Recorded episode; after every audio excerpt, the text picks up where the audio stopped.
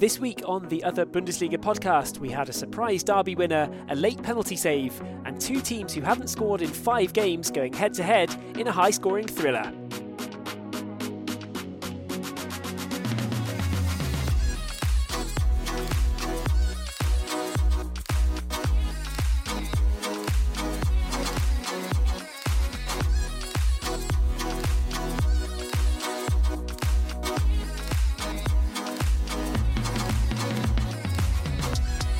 Hello and welcome to the Other Bundesliga podcast. It's Tom and Lee here at the Long Hall Pub and Kitchen in Vienna, a lovely place to go for food, drink, and or football, and escape the wintry cold in Vienna as well. We're warm and comfy in the pub, and if for whatever reason you're enjoying our content and you want to buy us a beer for all of our social media and our podcasting efforts, you can do that at buymeacoffee.com forward slash Other Bundesliga. Our current round of beers has been paid for by a lovely listener, Ray, by the way. So cheers to you, Ray. Thanks a lot for these pints. Yeah, absolutely. Thank you very much. Approximately 0.04% of our listeners, by the way, of our Twitter followers actually, have actually chipped in so far and bought us a beer. So if you're in a generous mood and you want to help us grow that very, very tiny number, then check out buymeacoffee.com forward slash other Bundesliga. We're very grateful, of course, to everybody who's done that so far. But this week on the pod, we've got Bundesliga Match Day 14 and European Match Day 4 to look back upon. But in our own way, we both completed the Bundesliga, I'll say in inverted commas, this weekend. Lee, you managed it. I managed it too. Uh, do you want to tell us about how exactly we managed that, Lee? Yeah, I will. I'll start off by saying how I managed it, and then I'll explain to the listeners how you managed to sort of rub it in and pit me to the post and beat me one day earlier. But we've been all going for this, haven't we, for some time, trying to tick off the 12 Bundesliga stadia in Austria. Surprisingly, our third member, Simon, who is not here today, uh, we thought he would be the first one to get there because of his, you know, ground hopping exploits in pretty much any free time he has. Like, I think we're quite big ground hoppers compared to the average person. But Simon is definitely the biggest ground hopper of, of the three of us, but by a long way, I think. Yeah, but we got to the point just uh, a couple of weeks ago where you and I had only one stadium left. For you, it was Hartberg. For me, it was Blau-Weiß Linz. Um, I'm not sure how you haven't managed to get to Hartberg actually, because they've been in the Bundesliga quite a while, and it's such a lovely stadium. Yeah, I'm, I'm a bit embarrassed. I've actually been, in my defence, to Hartberg twice. I've looked around the ground twice, but I've never been there for a match. Mm. So I've stopped off, I've taken photos, I've had a look around, but this was the first time I managed it. And they had three match days in a row. They had a cup game at home, they had a league game at home, and then another league game at home. And I thought, there's always been something clashing with Hartberg. And then traditionally in the second half of the season, maybe they've been in the bottom six, and then they're always playing on the Saturday, and it's a bit harder for me to get to see them because of other commentary gigs and stuff. So there's just always been something in the way. And I earmarked this earlier. I said three home games in a row. I have to be able to get to one of them. And then I went to the countryside when they played Salzburg in the cup, so I couldn't get to that one. And then I missed the first league game at home then uh, of the three with Blau-Weiß Linz, and I thought, oh well, this is it. It's got to be Rapid, um, Hartberg against Rapid. And, and it was fantastic, yeah. So 12 out of the 12 Bundesliga games. And you're right, it was brilliant, beautiful sunsets, like lovely sky. Hartberg was very suspiciously quiet. It's a very small and beautiful little town. Um, it felt like a Sunday afternoon, but it was actually a Saturday. but it was still it was a really nice experience. Yeah, as was you know our trip the next day because you accompanied me then, having cruelly pipped me by one day. the following day we had the Linz derby at the uh, Donaupark Stadion, or what's it called now, the Hofmann Personal Stadion, and you you came along with me for that. So uh, I felt. Uh, less angry about the fact that the uh, my my triumph had been snatched from under my nose. It doesn't seem like it after all these years, but it literally was a complete coincidence that I finished this a day before you. Because yeah. I was looking at all these trips to Hartberg, maybe in spring, and Simon was saying, "Yeah, spring's good, whatever." And I just thought at some point I was like, "No, I have to get it done. Like I haven't been to Hartberg; it's a disgrace. I have to get it done." And and it just happened to be a day before you got to Blau-Weiß Linz, which makes a lot more sense because Blau-Weiß Linz are just new to the Bundesliga and they've got a brand new stadium, so it's completely understandable that you haven't done it. But um, we both posted about it. Of course, it's it's been sort of five and a bit years now of the pod, and we've only just completed what 12 Bundesliga grounds. That doesn't sound very impressive when you put the numbers like that, but it, feels a bit different in reality, doesn't it? I, I think it is quite impressive though, because obviously you have grounds all over the country. The two furthest ones in Vorarlberg are six hours away by train. And then, of course, you have to account for the clubs that are coming up and going down. So the reason I hadn't managed to get to Blau-Weiß Linz yet was because they were promoted in the summer and I just haven't managed it the first few months of the season. So I think it's um, yeah, we'll give ourselves some credit, a little pat on the back for finally completing Austria, and I suppose that means that we now move down to Liga 2 and try and try and tick all of those off. Absolutely, yeah, no, that's definitely true. Um, I think we've got to blend in as well. There've been like new stadiums built. There've been teams moving to other stadiums. Actually, one of which has happened right now. Austria Lustenau played their last home game this weekend at their stadi- uh, stadion, the Reichshof Stadion. Uh, they're temporarily moving to Schwarz-Weiß Bregenz, also in Vorarlberg, whilst they refit the uh, Reichshof Stadion. So technically, we haven't uh, we've we've actually completed the Bundesliga, and now like it's it's also now incomplete again.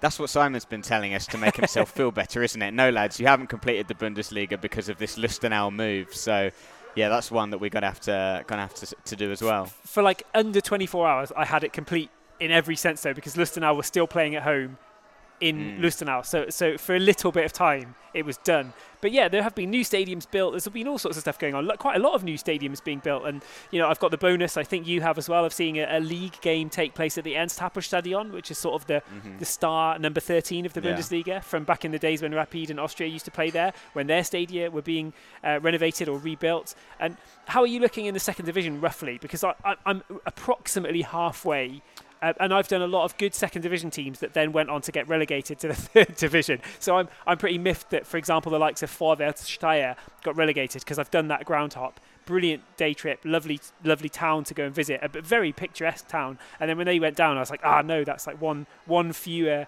second division ground that I've done. And, and people pointed out on Twitter that I've been very anti-Styria. Mm-hmm. And luckily, on the day that I was criticised for being, jokingly, I, I, should say, for being anti-Styria, I was in Hartberg, which is in Styria, mm-hmm. watching a league game. So I haven't been anti-Styria. It's just uh, th- they're probably amongst the easiest grounds in, in Liga Zwei that I haven't been to are some of those like Leoben. Um, I, I, don't even know. I think Lafnitz is there as well, but I don't even know where Lafnitz is. So I can't have been to Lafnitz because I couldn't even point it out on a map. Oh, I had a look at your Liga 2 list on Twitter. It's much more comprehensive than mine. So, so far, looking at the table, St. Pölten when they were in the Bundesliga, Ried when they were in the Bundesliga, FAC Platz have been to, of course, we know First Vienna. It's one of our favourite spots to go watch football in Austria. Uh, Admira when they were in the Bundesliga. But I think it's about only one third complete. So that because you know it's not a nice feeling. Like you want to complete something, but then when it's done, you wonder what's next, and that this this is something next for me now. I've got two thirds of Liga 2 to discover. So, but right, what comes first, Liga 2 or trying to see a, ho- a home game of Lustenau in the Schwarz-Weiß Bregenz Stadium? Because that's not easy for us. That's like seven hours away. Uh, I don't really count that as much. Okay. You know, okay. temporary home, like yeah, of course. Uh, if we if we have the chance, if we're over Vorarlberg way, then I'd go see a game. I don't think we'd see a home win though, would we? Uh, by uh, by current performances. No, we'll get to them later. Mm. Let's start with the games that we did see live and in person this weekend. Why don't we start with the one that we both got to? Because it was a Linz derby, the second Linz derby of the season. Obviously, Blau-Weiß, the newly promoted team in the Bundesliga, their first home derby against LASK at the Hofmann Personalstadion to give it its full title. And I don't think a lot of Blau-Weiß fans had realistic hopes of actually evening up the derby count and uh, and winning because LASK won the first one at the Raiffeisen Arena this season a few months ago. But Blau-Weiß got one back and quite deservedly won the second derby to make it 1 1. Can I just preface my answer to this, by the way, uh, just by saying that um, this is probably one of my favourite stadiums in the Bundesliga. I really enjoyed it there because I really I thought the design was nice. It's a new stadium, but also it's nicely located just along the river, and the atmosphere because you're so close. There's one tier all the way around, but you're so close. It generated a really great atmosphere in there. And I know Derby days are different, but it was really cool. So I enjoyed that. And I think that aside from a, a few spells, um, you know, Blau-Weiß Linz really deserved that. I don't think Lask really posed too many threats. They looked a little bit tired to me after their um, European exploits, and I just thought Blau-Weiß Linz were, were very worthy winners. I know that uh, fans of the team, including Richard Turkovic, who was next to us in the media area, uh, did not, you know, probably have the same degree of confidence when it's your team and you're only one goal ahead. You don't necessarily think this is a guaranteed win, but I really felt they were going to win from the moment that that first goal went in. Yeah, me too. I had the exact same impression. Like if I was a Blau-Weiß Linz fan, I wouldn't be anywhere near as certain. But watching it as a neutral, it seemed like they had the game pretty much under control, even at one 0 um, LASK huffed and puffed. I know what you mean.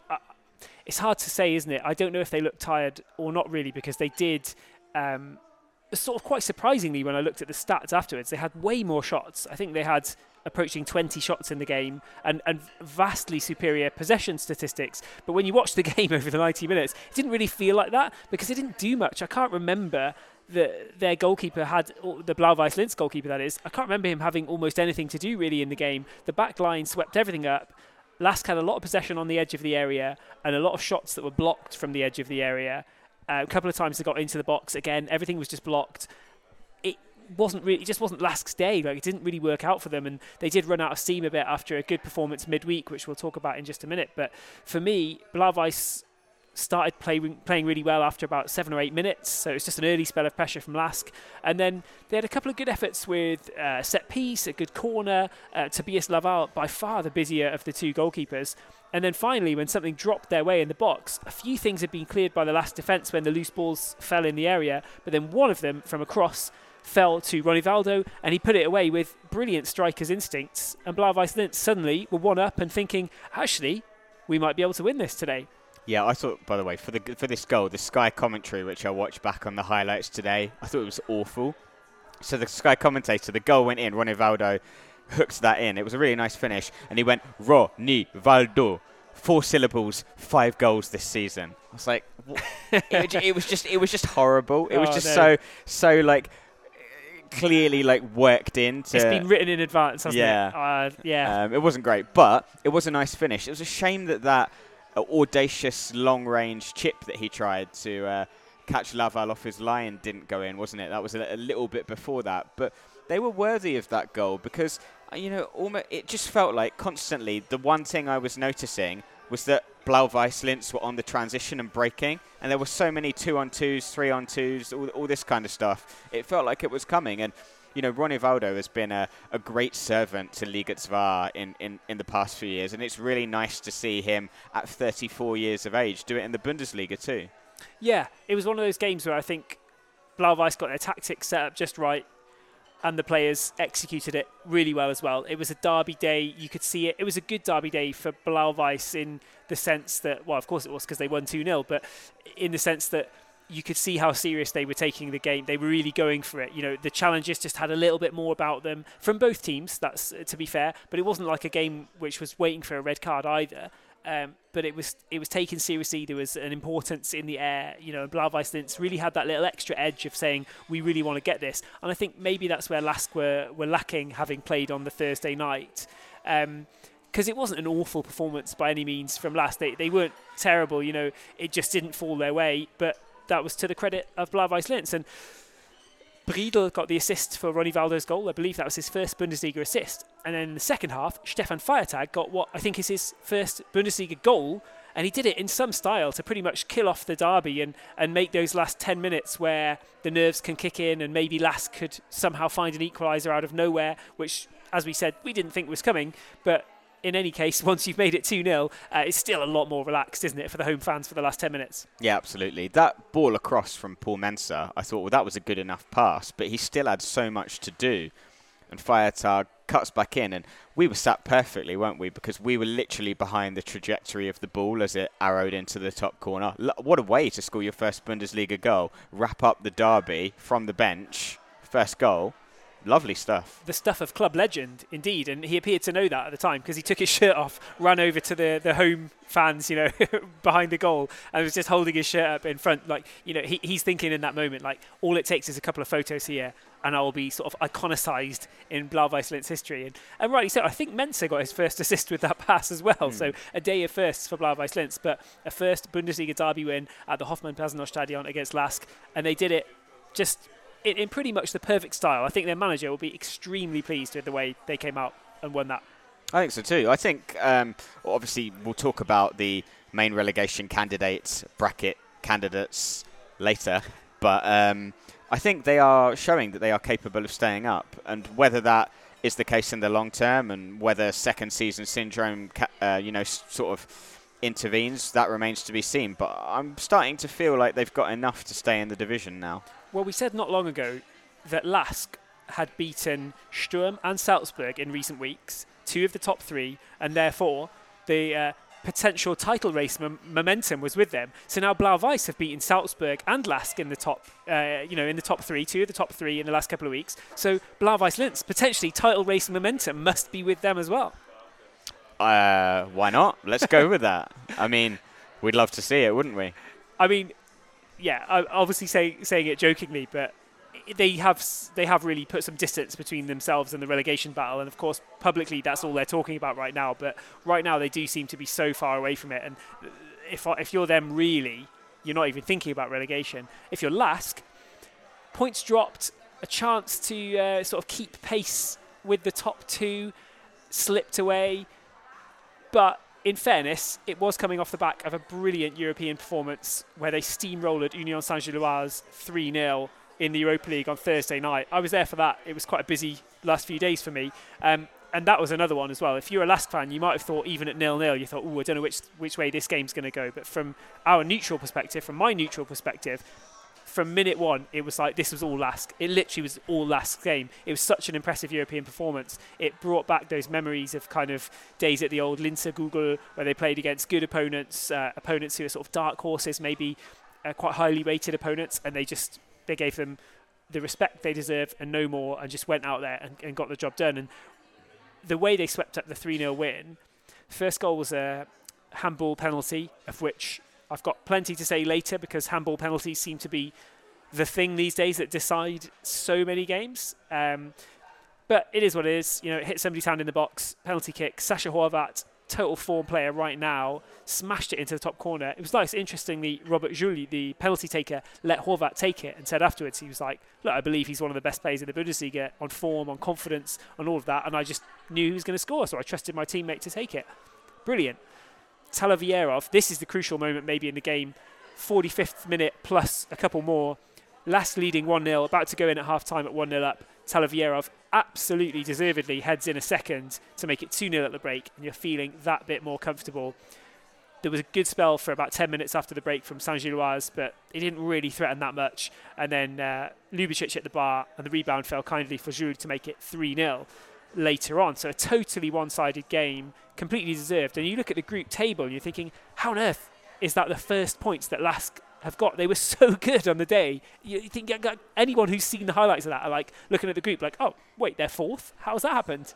I mean, they were also very good, weren't they, on match day one in that f- in that first half against Liverpool, where they led through Florian Flecker, but they, you know, desperately needed to get off the mark if they want to have any chance of even third place and getting into the uh, the UEFA Conference League knockout stages. They really needed to get off the mark. I was watching this on Sky, and I thought they were, you know, really outstanding. It was one of the best uh, European performances by Lask I can remember, and probably the best by an Austrian team this season. I would go as far as to say, except maybe rivaling Salzburg's win in Lisbon. Yeah, I mean USG is sort of, I think, they're top of the Belgian Jupiler League, and real dark horses, and I think a lot of people expected them to finish second in this group. But right now, they're the team that Lask will be targeting to overtake because, I mean, people have said to me and said to us that I think four points will do for Lask. I don't think that's the case. I think they need six, and I think they can get six. What's annoying is Lask are on three now from that win. Saint Gilloise are on four. Toulouse, you would have hoped, would also have been on four, but despite taking a big lead against Liverpool Liverpool fought back and almost equalised. Liverpool thought they got a 97th minute equaliser that was denied for a minor handball in the build up, handball striking again. But anyway, Liverpool did LASK no favours basically by losing to Toulouse. So Toulouse have now got seven points, and it's going to be virtually impossible for Lask to catch them. And it's going to build the confidence of Toulouse ahead of the next game. But we've said this for a long time in this group home game against Saint Gilloise, home game against Toulouse. Lask have got to get some points there, and that's going to be their basis we hope that that would be their basis to qualify. Now it would be their basis to get third, but they need to beat Toulouse next time. They did everything right against Saint Gilloise. I think they've got to do it again against Toulouse, which is going to be maybe even potentially a little bit more difficult. But that's the task that they've left themselves with, and I think it's a task that they are capable of, of, of fulfilling. Me too, hope so. The other game in the Bundesliga, to go back to the uh, Austrian Bundesliga, that we were in attendance at, or I was in attendance at at least this weekend, was Hartberg 1, Rapid nil. Hartberg, a seventh victory of the season. Unbelievable stuff. They are now level on points with Lask in the Bundesliga. So we've talked, you know, last week we said Lask are potentially title contenders. this week they are legitimately level on points with Hartberg. What an impressive Hartberg side this is. Um, the win was somewhat questionable, but uh, the impressive start to Hartberg's season, uh, just you can't overstate it. It's, it's incredible. No, I mean, I did feel very optimistic when Markus Schopp returned to the club as coach, given the good times they had under him before, and I feel like they lost their way after he left for that, that little while. Um, but I didn't think that it would be that good this season. You know, the the yeah, performance. and then there's this. Yeah, the performances, the consistency you know, going into this game, you look at the teams on paper and you look at Rapid, Austria's record champions, Hartberg, a tiny village club from Styria. But yet now there wasn't really a favourite in that game for me. It could have gone either way. And, you know, obviously, I mean, I'm sure you'll tell us about it. There were so, so, so many chances for Rapid to get back into this game once they went a goal down. But they didn't. And uh, just all credit to Hartberg. I'm, I'm fully in admiration of them right now. Yeah, look, if you're a Rapid fan listening and you're thinking, wait, no credit to Hartberg, this should have been 6 1 to Rapid, I have sympathy because it probably should have been. But at the same time, there's there's kind of a reason behind these things. You know, there's a reason why it wasn't 6 1 to Rapid, and there's a reason that ultimately it was 1 0 to Hartberg. Mm. Um, part of that is taking your chances because when you go 1 0 up in six minutes, actually Rapid were dominating in the first five minutes and perhaps should have scored a header before that. But Christoph Lang cut inside, finished a beautiful goal. Again, I think it's that's his fifth of the season or something. He's just doing so so well, and I feel like we point him out every week because he's just been brilliant.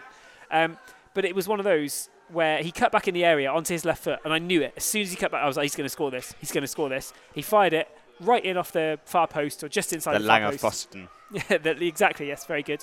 Um, and and he put Hartberg 1 0 up. And that's the first part of the plan, isn't it? You can only do what Hartberg did and sort of ride your luck defensively if you've already scored to make it 1 0, because they then played on the counter. And arguably, I mean, Hartberg had maybe three good counter attacks then in the remaining 85 minutes of the match, or 86 minutes, including extra time, whatever it was.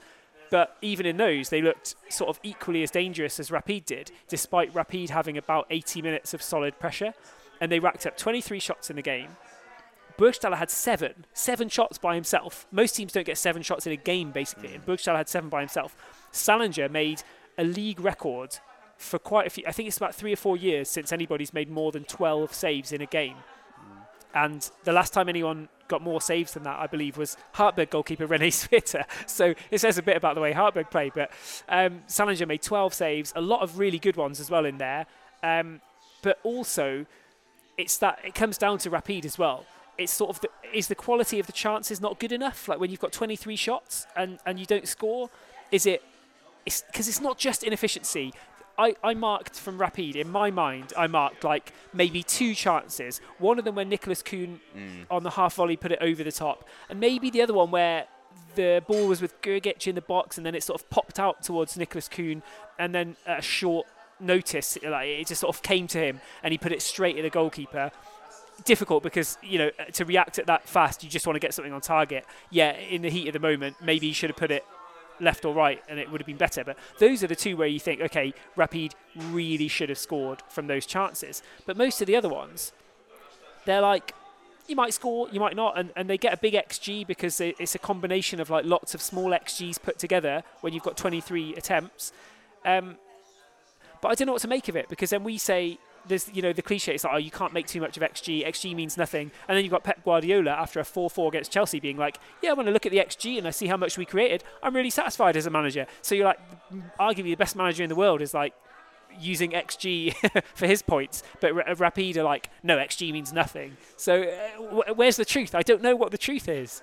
I think the truth watching that is that they just looked really, really wasteful. Because you're right, there were maybe only two that you describe as gilt edge chances, but teams don't only score gilt edge chances in games, and especially Ala that. Hartberg, who scored from a almost Yeah. not a chance, basically. Exactly. Uh, this second attempt for Kuhn, I thought, where he just rolled it straight at the keeper. I'm not, uh, you know, of, of a rapid persuasion. I'm I'm a neutral, but I had my head in my hands when that happened. So I was thinking, of all the places you've just rolled that straight at the goalkeeper.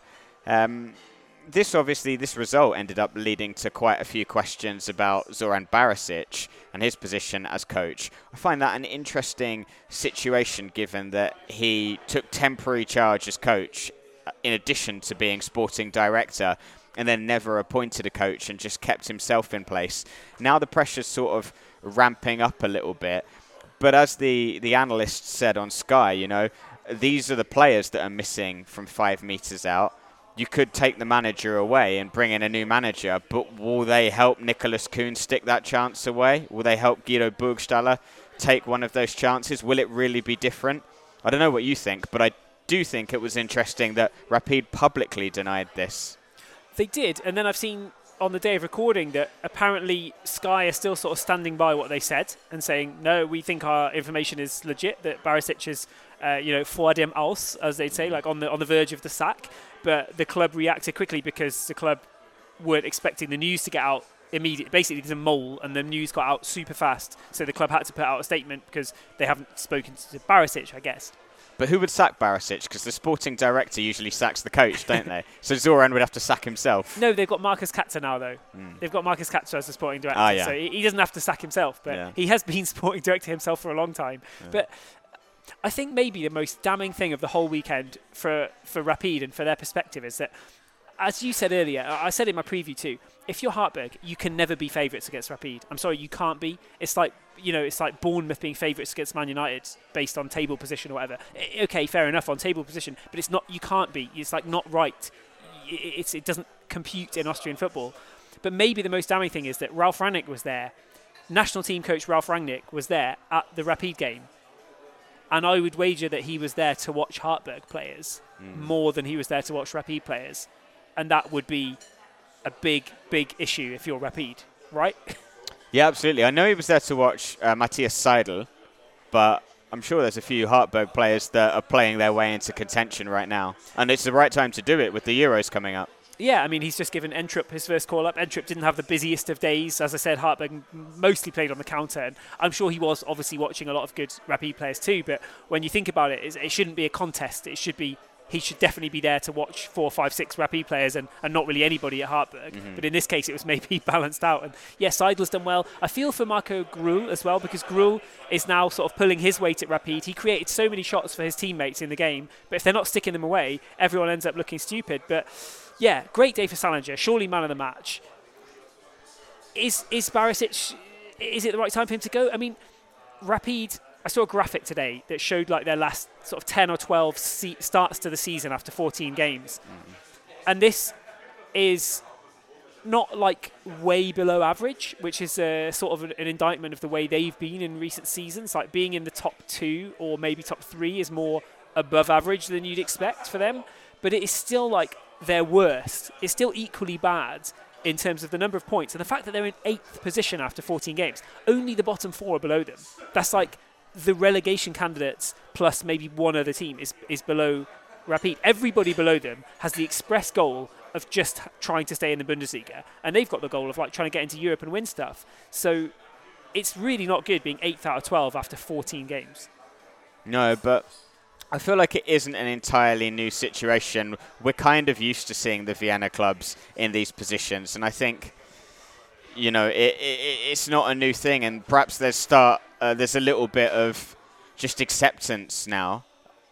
I don't I don't feel that it's like such a shock anymore. It's just more where they're at, and it's disappointing, but but it is what it is. It is what it is. I mean, would you be for, like, pro, pro or, or contra Barisic losing his job, finding somebody new at, at this point of the season, or maybe into the winter break? Because it seems like it might happen in the next few days. Who knows? By the time you listen to this, if Sky are right, it, it would have happened. I mean, it depends on who the alternative is, because you can always say, "Yeah, I want change. I want that guy out." It's easy. Like you're angry as a fan, let's get him out. But who's the alternative? And I don't know right now who the alternative would be. They've had a number of managers over the past few years. I really don't know who the next man through the door could be. No, me neither. Feldhofer is available. Hmm. if you want to just, you know, make a, a merry-go-round of Austrian football managers. But I couldn't help but thinking on Saturday afternoon or evening that Markus Schopp would be a good mm. rapid manager. And how tempting would that be? I remember a certain um, Didi Kühbauer doing well at St. Pölten at the bottom of the Bundesliga, bottom end of the Bundesliga. Uh, did a great job at St. Pölten and then moved over to Rapid, who were below St. Pölten, I think, at the time mm-hmm. when he moved. And, and, and you think it could be a similar case, and I wonder if I wonder if something like that's been worked on. And uh, would Schopp do it? I, have got no idea. Of course, this is just spitballing ideas here, but it, it just crossed my mind, put it that way, as the sun set beautifully in Hartberg uh, for a, a, lovely day. Go on our Twitter, check out some of the photos from our games, actually, both Blau-Weiß and Hartberg. It was uh, beautiful weather for both games, really nice evenings, good football, Hartberg flying high, Rapid somehow finding themselves even deeper in the crisis. But after that, we'll take a quick break now and we'll come back for the second part of the pod in just a minute.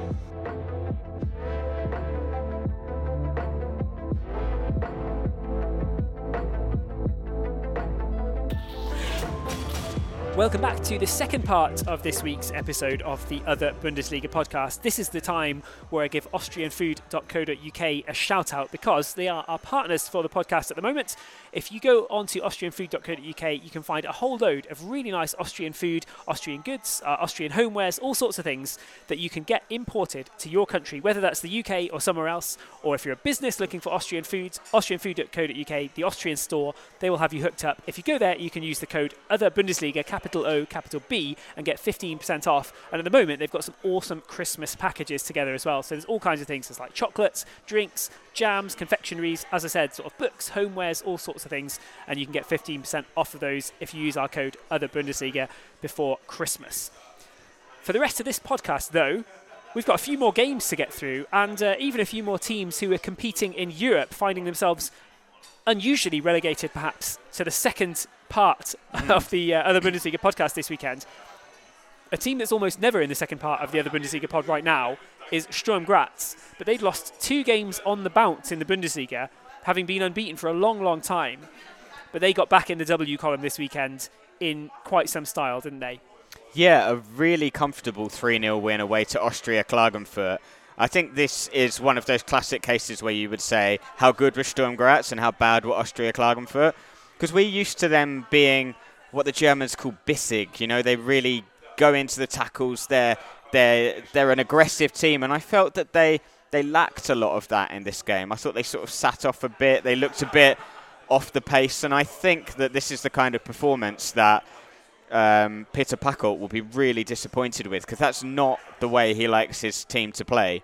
But by the same token, it was really, really good from from Sturm, and I thought that Tomi Horvat was, you know, particularly good. He was the obvious uh, standout man. This was his first Bundesliga brace in 43 appearances in the league, and. Um, overall very convincing. Which you know, obviously this this is what they need as well. With with Salzburg dropping a point later in the day, I do wonder if Sturm would have dropped the point if they'd played after Salzburg and seen the result, because they always then seem to drop points when they play after or at the same time as Salzburg.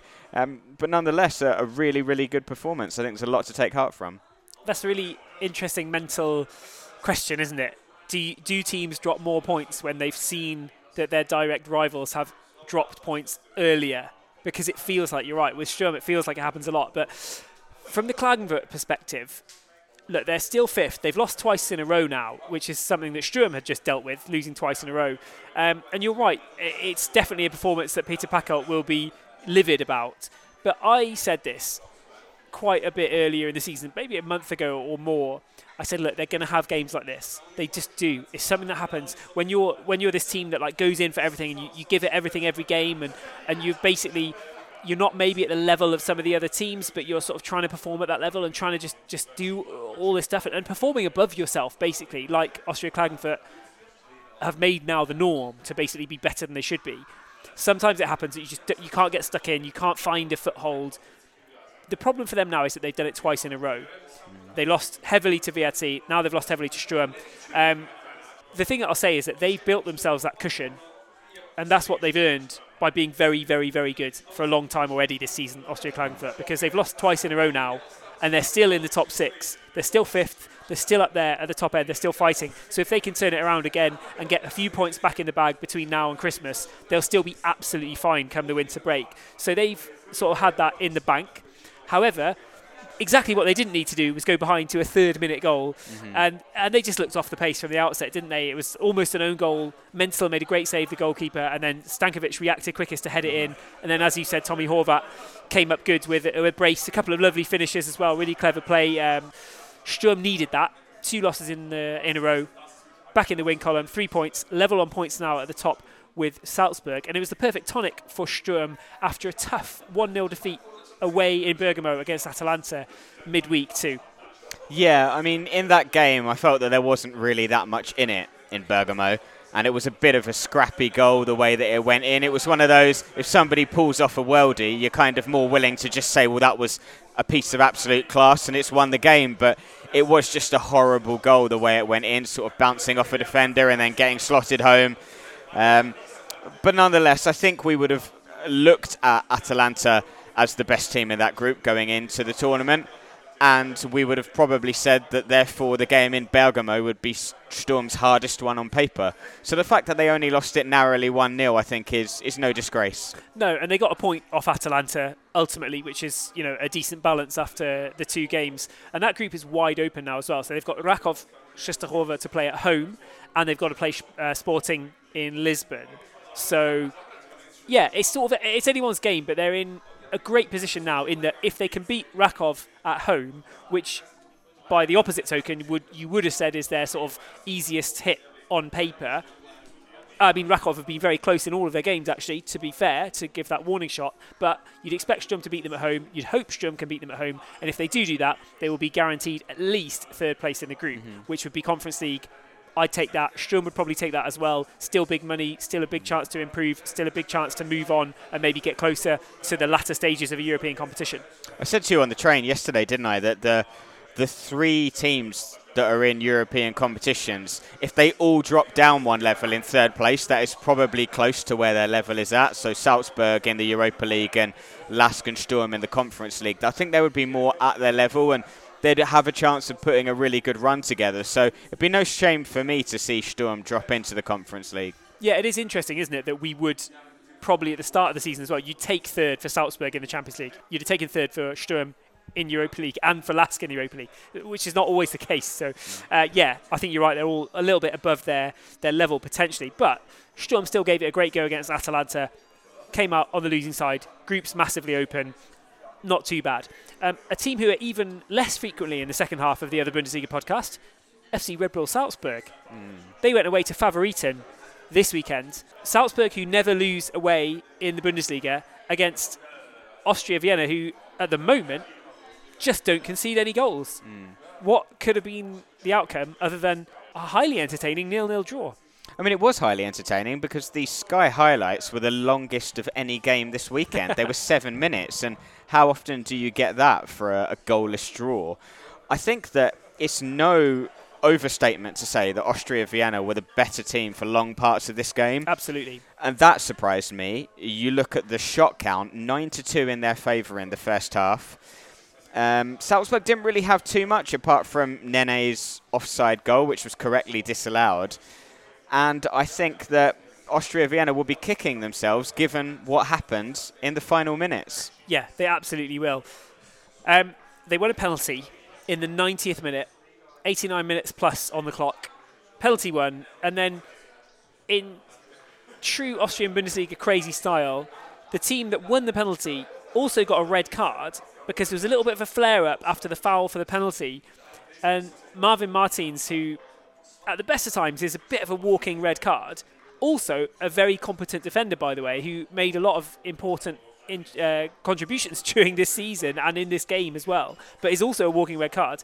Martins came in, pushed Alexander Schlager, lifted his elbow into the chin of Alex- Alexander Schlager. It wasn't much. when the referee is standing a foot away from you, looking at both of you. It was a ridiculous thing to do. And so Austria Vienna won the penalty, got a red card, and I don't know why Alexander Schmidt was the player to take it. Obviously, I've got I've got no information about who should take penalties if certain players are off the pitch or whatever. But like Jukic, like maybe Fischer, I don't know. But Schmidt Was Gruber not on the pitch at that time? I, I don't even know if Gruber was still on the pitch. No, but I, I was thinking I don't know what Gruber's penalties are like particularly either. But I re- I did think when Schmidt came on, I know he, he scored recently to be fair, but he's like a new Austria Vienna player. He's a player who's gone a long time without many goals. You know, I had my question marks, and I don't I don't mean to be mean to Alexander Schmidt, but I had my question marks. I was like, is this the guy to take the 90th minute penalty against Salzburg? And results-based penalty uh, outcome here, you know, yeah, it, it, was a rubbish penalty. You can say that now because it was saved, but it wasn't a good penalty. It was nowhere near the corner, nowhere near the post. Really good height for the goalkeeper to use all the cliches of of whatever. But Schlager had an excellent day. Schlager was the man of the match, which says a mm. lot about the game. Alexander Schlager, unquestionably the man of the match. And in the build-up, people were talking to us, so people were mentioning on Twitter, like, is he an upgrade on, on Philipp Köhn? Is he is he a downgrade? And a lot of people think he's a downgrade. I personally don't think he's a downgrade on Philipp Köhn at all they're obviously keepers at different stations in their career, potentially different stages of their career. But I, I think he's done a great job. You can see him as well. It's a young team around him. He's not very old himself, but it's a young team around him. And during the games, he's shouting at his players, he's pointing them out, he's ex- instructing them this, that, and the other, which I think Salzburg need. And it was perfect for him. He made a phenomenal reflex stop from a Gruber header earlier in the game. Mm-hmm. And then came up big with a with a penalty save in the 90th minute. Like, what more can you ask as a goalkeeper? Preserved a now 23 game unbeaten run away from home, which matches up with the all time record, I believe, from Wacker Innsbruck from okay. 33 years ago.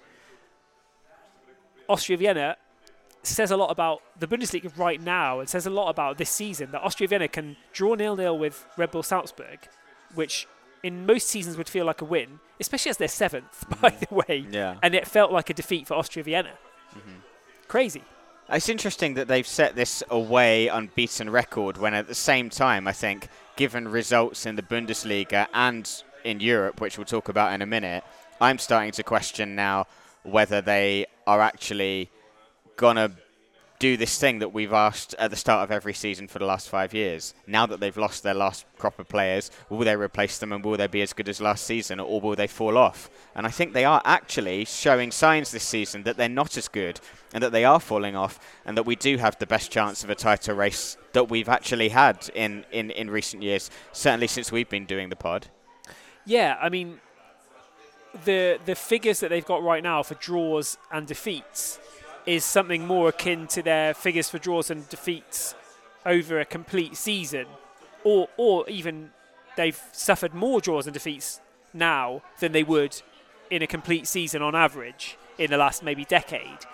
So it does say you're right. You know, it's 14 games in. You can start not exactly drawing conclusions, but you can paint some pictures of what's going on. And they do seem to be struggling a lot more. They are genuinely a, a lot closer to the level of, of, of Sturm, of, of Lask. And, and, Austria Vienna right now suddenly find themselves in this amazing groove of form. They've finally moved themselves above Rapid, which took a long time coming because Austria started the season woefully and, and Rapid started the season quite well before they began just missing all of their chances.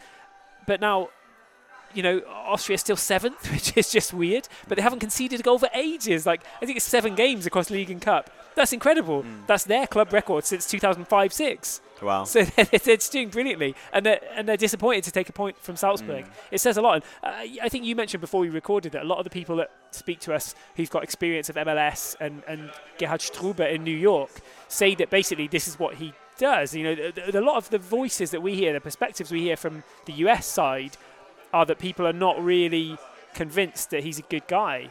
Quite the opposite. I think a lot of people really dislike him as a manager.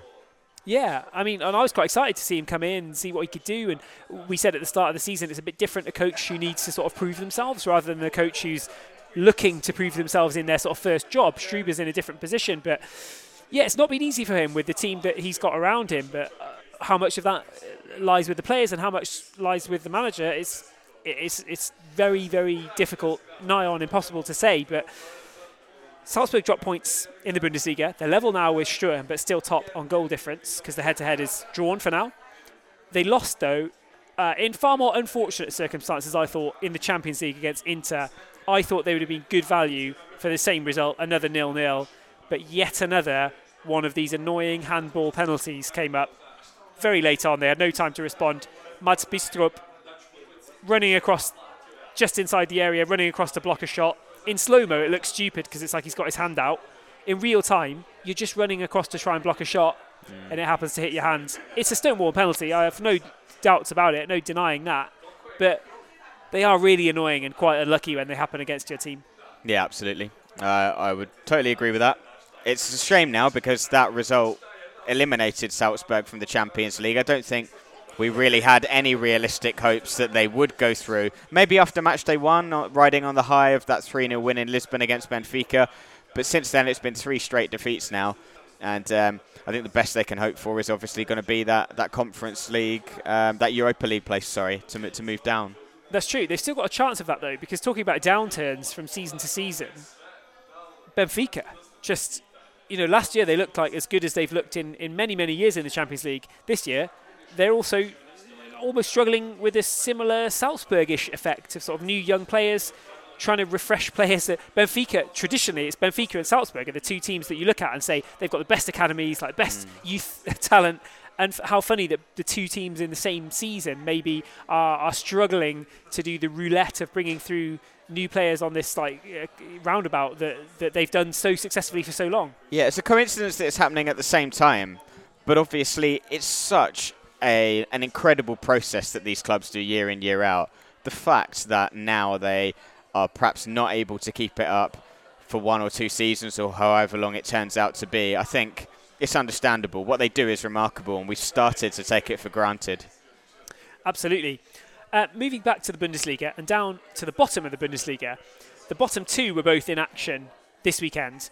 Uh, they never score any goals. There's just no goal threat at all.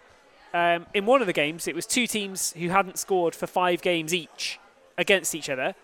So what could we expect? But of course, 11 games, 11 goals across the two games. Ridiculous stuff. Uh, Lustenau 2, WAC 3, perhaps mm. the place to start. Madness. Yeah, still winless Lustenau. Um, it was a shame because the scoreline maybe tells a different tale. It makes this game look a bit closer than it actually was. But in fact, you know, uh, they uh, Wolfsberg were 2 0 up, then it, it, got pulled back to 2 1, and then instantly it goes to 3 1. A horrible goalkeeper defensive mix up with Schierl throwing it out and it, it going straight to uh, Boakye, who set up Ballo.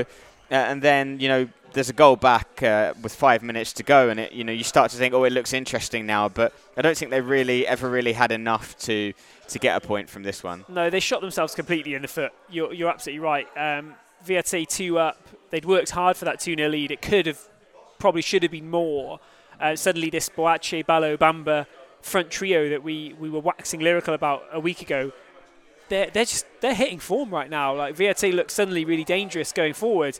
But then credit to Lustenau, they got the goal back, and it was a lovely goal as well from Namory Cissé. Turned in the box, fired into the top corner. Brilliant. When you haven't scored for week on week on week on week, mm. to do that fantastic. And then the home fans are like, yes, come on, 2 1, we're back in this. And they completely shot themselves in the foot. The defensive error, horrendous. Kennedy Boateng and Boris Moltenis. Just, it was like slapstick, as you say. Goalkeeper bowled the ball out to his defender on his own on the edge of the area, mm. completely missed the ball, and then the other defender slips over, and it's like a tap in for 3 1. And they've completely ruined any chance of momentum. And maybe that hurts even more then because Yadali Diaby curled in a beauty so Lustenau, without doubt, scored the best two goals in that game. Mm. But it wasn't even worth a point because of this gift that they gave to WAC. So this is what happens to you when you're when you're down at the bottom of the table. It just doesn't go your way. They've scored seven now after those two goals. They've scored seven goals in the whole season, which is simply nowhere near enough. But if you look at WAC, I'm going to say this: WAC are in sixth right now. They've snuck into sixth because with that win, they moved above both Austria Vienna, who drew, and Rapid, who lost. And WAC for me are like the perfect sixth or seventh placed barometer because I don't think WAC are particularly good. They've not had a great season. They've dropped points to the likes of Lustenau, Blau Weiß Linz, Altach. They haven't been a particularly strong team. They find a bit of form every now and then. They're the only classic Austrian Bundesliga team in the you just don't know what you're going to get kind of mould. So it's perfect for them to be sixth or seventh because if you're doing well in a season right now, you you'll be ahead of WAC. I'm sorry, any team who's doing well should be ahead of WAC this season, and it's telling that, that the likes of Rapid are not above them because really, you know, sh- you should be. And I don't think there's anything wrong with WAC being sixth. Fair play to them. They, if they can sneak into sixth, then fair play. They deserve it. But I think anybody who's falling below them, they, they should be the barometer. Like should, a good team should be above WAC, is all I'm saying. Um, can I just chuck in one very, uh, what I thought, unbelievable fact about that game? Just to go back to Lustenau, obviously uh, you mentioned there at the start how long it's been since they've scored. But I did not know this. They have not scored a first half goal all season. So that's 630 minutes of first half football, and that's excluding injury time where they haven't scored in the first half. So it would be quite good if they weren't always coming from behind in games, and that's essentially what they're having to do at the moment. Yeah, it doesn't help out at all. Uh, another stat is that they've played eight at home and lost eight at home this season absolutely grim stats. Maybe that's why they've moved stadium. stadiums. Yeah, maybe exactly. Maybe they'll do better um, in this temporary. Uh, removal, you know, when they're playing when they're playing at Schwarz-Weiß Bregenz. Let's see, like, it, they can't do any worse. Like I, I do feel for their home fans this season because they're a very they're a well-supported club, passionate fans. Like fair play, they come out in force and they've had nothing really to cheer about. I felt happy for them that they even got two goals to cheer in this game mm. because in this season, this grim, grim season for Lustenau, that's about as good as it's got. Uh, funnily enough, they, they went on that long run without scoring, and the last time they scored, they also lost three goals to two at home. Mm. They've done the same again. Uh, WSG Tirol and Altach met in the other game of the teams in the bottom three. WSG hadn't scored for five games. Altach hadn't scored for five games. 5 1, of course. WSG 5, Altach 1. Why not WSG uh, literally doubling uh, or, or, adding 50% sorry, to their goals tally for the whole season with some catastrophically bad Altach defending? This was probably one of the worst defensive performances I've seen in the Bundesliga. Uh, especially, I mean, I do feel sorry for him, but Lukas Gugganig in particular. Um, you know, an, an own goal in there, a mistake, a misplaced pass for another goal, had a chance, to get a goal back late on that, that couldn't he couldn't take. The I'd worst one for me was the, the, the clearance off the line that the, the commentators gave it all to Lukas Gugganig as his fault. I, I, think the responsibility has to be shared, but mm-hmm. there was like a chip over the goalkeeper. It was bouncing towards the goal. Defenders like, don't worry, I'm going to clear it but two of them did it at the same time on the line. So they just cleared it against each other and it just left it sat up on the goal mm. line for a tap in. And that was for 1 0. And it was like, oh man, that was slapstick. That was so bad. And then 2 0 was the own goal. And then 3 0 was Christian Gebauer uh, letting a cross like squirm through his legs somehow. And then it was a tap in for 3 0. So, I mean, WSG, who were desperate for a win, it, it, couldn't have been laid on a plate for them any easier than this. Yeah, I think so. I think um, it was quite interesting that Joachim Standfest brought off three players at half time, and it just seemed to have absolutely no impact on the on the way the game was going. No, not at all. I mean, Altach now two points in six games. Earlier in the season, we were saying, wow, Altach usually struggle to get goals. Um, and earlier they had like nine or ten goals, and in a reasonable time frame, it was looking good. But now with this long run without goals, they've they've slipped back to like the 11th, you know, second worst goal rate in the Bundesliga, and they're really, really struggling. Only Lustenau have scored fewer. And it's telling that Gustavo Santos came on, scored a consolation goal to make it 4 1. It ended 5 1. He killed in a lovely goal, probably the best goal of the game. Um, and got uh, Gustavo Santos with that second goal is now Altach's top scorer this season. Wow. That's not good. Your top scorer, uh, you know, coming up to mid-November, top scorer's got two goals. Mm the old struggles that, that Standfest seemed to have erased earlier on in the season. They're, they're sort of slowly coming back and they're slipping back towards the bottom now. Uh, luckily for them, they're still quite comfortably ahead of WSG and way ahead of Lustenau. But yeah, worrying times a little bit at Altach. Yeah, I think because Lustenau are so spectacularly bad this season, it sort of makes other teams maybe – not as worried about finishing in that one relegation spot as they might otherwise have done in another season. But still, you never know what happens when the points get halved. If Lustenau start to go on some kind of run, things can change very quickly. They absolutely can. I mean, good for Altach just to bring them back into the picture that they've got a decent cup run at the moment because they're into the quarterfinals of the cup. Mm-hmm. If it wasn't for that, their form would seem so so bad.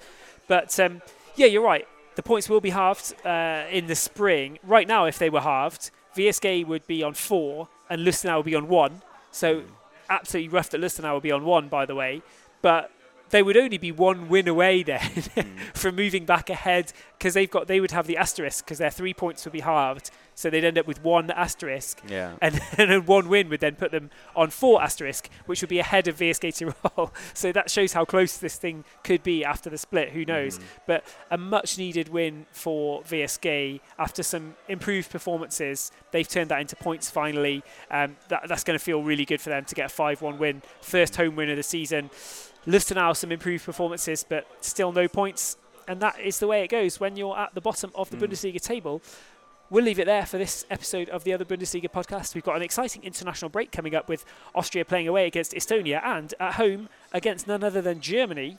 Looking forward to that. I know a lot of people are wanting to get tickets to that, but unfortunately, it appears to be absolutely sold out. Um, the Austrians do love a chance to, to test themselves against Germany, so And there are a lot of Germans living in Vienna, so also true. Yeah.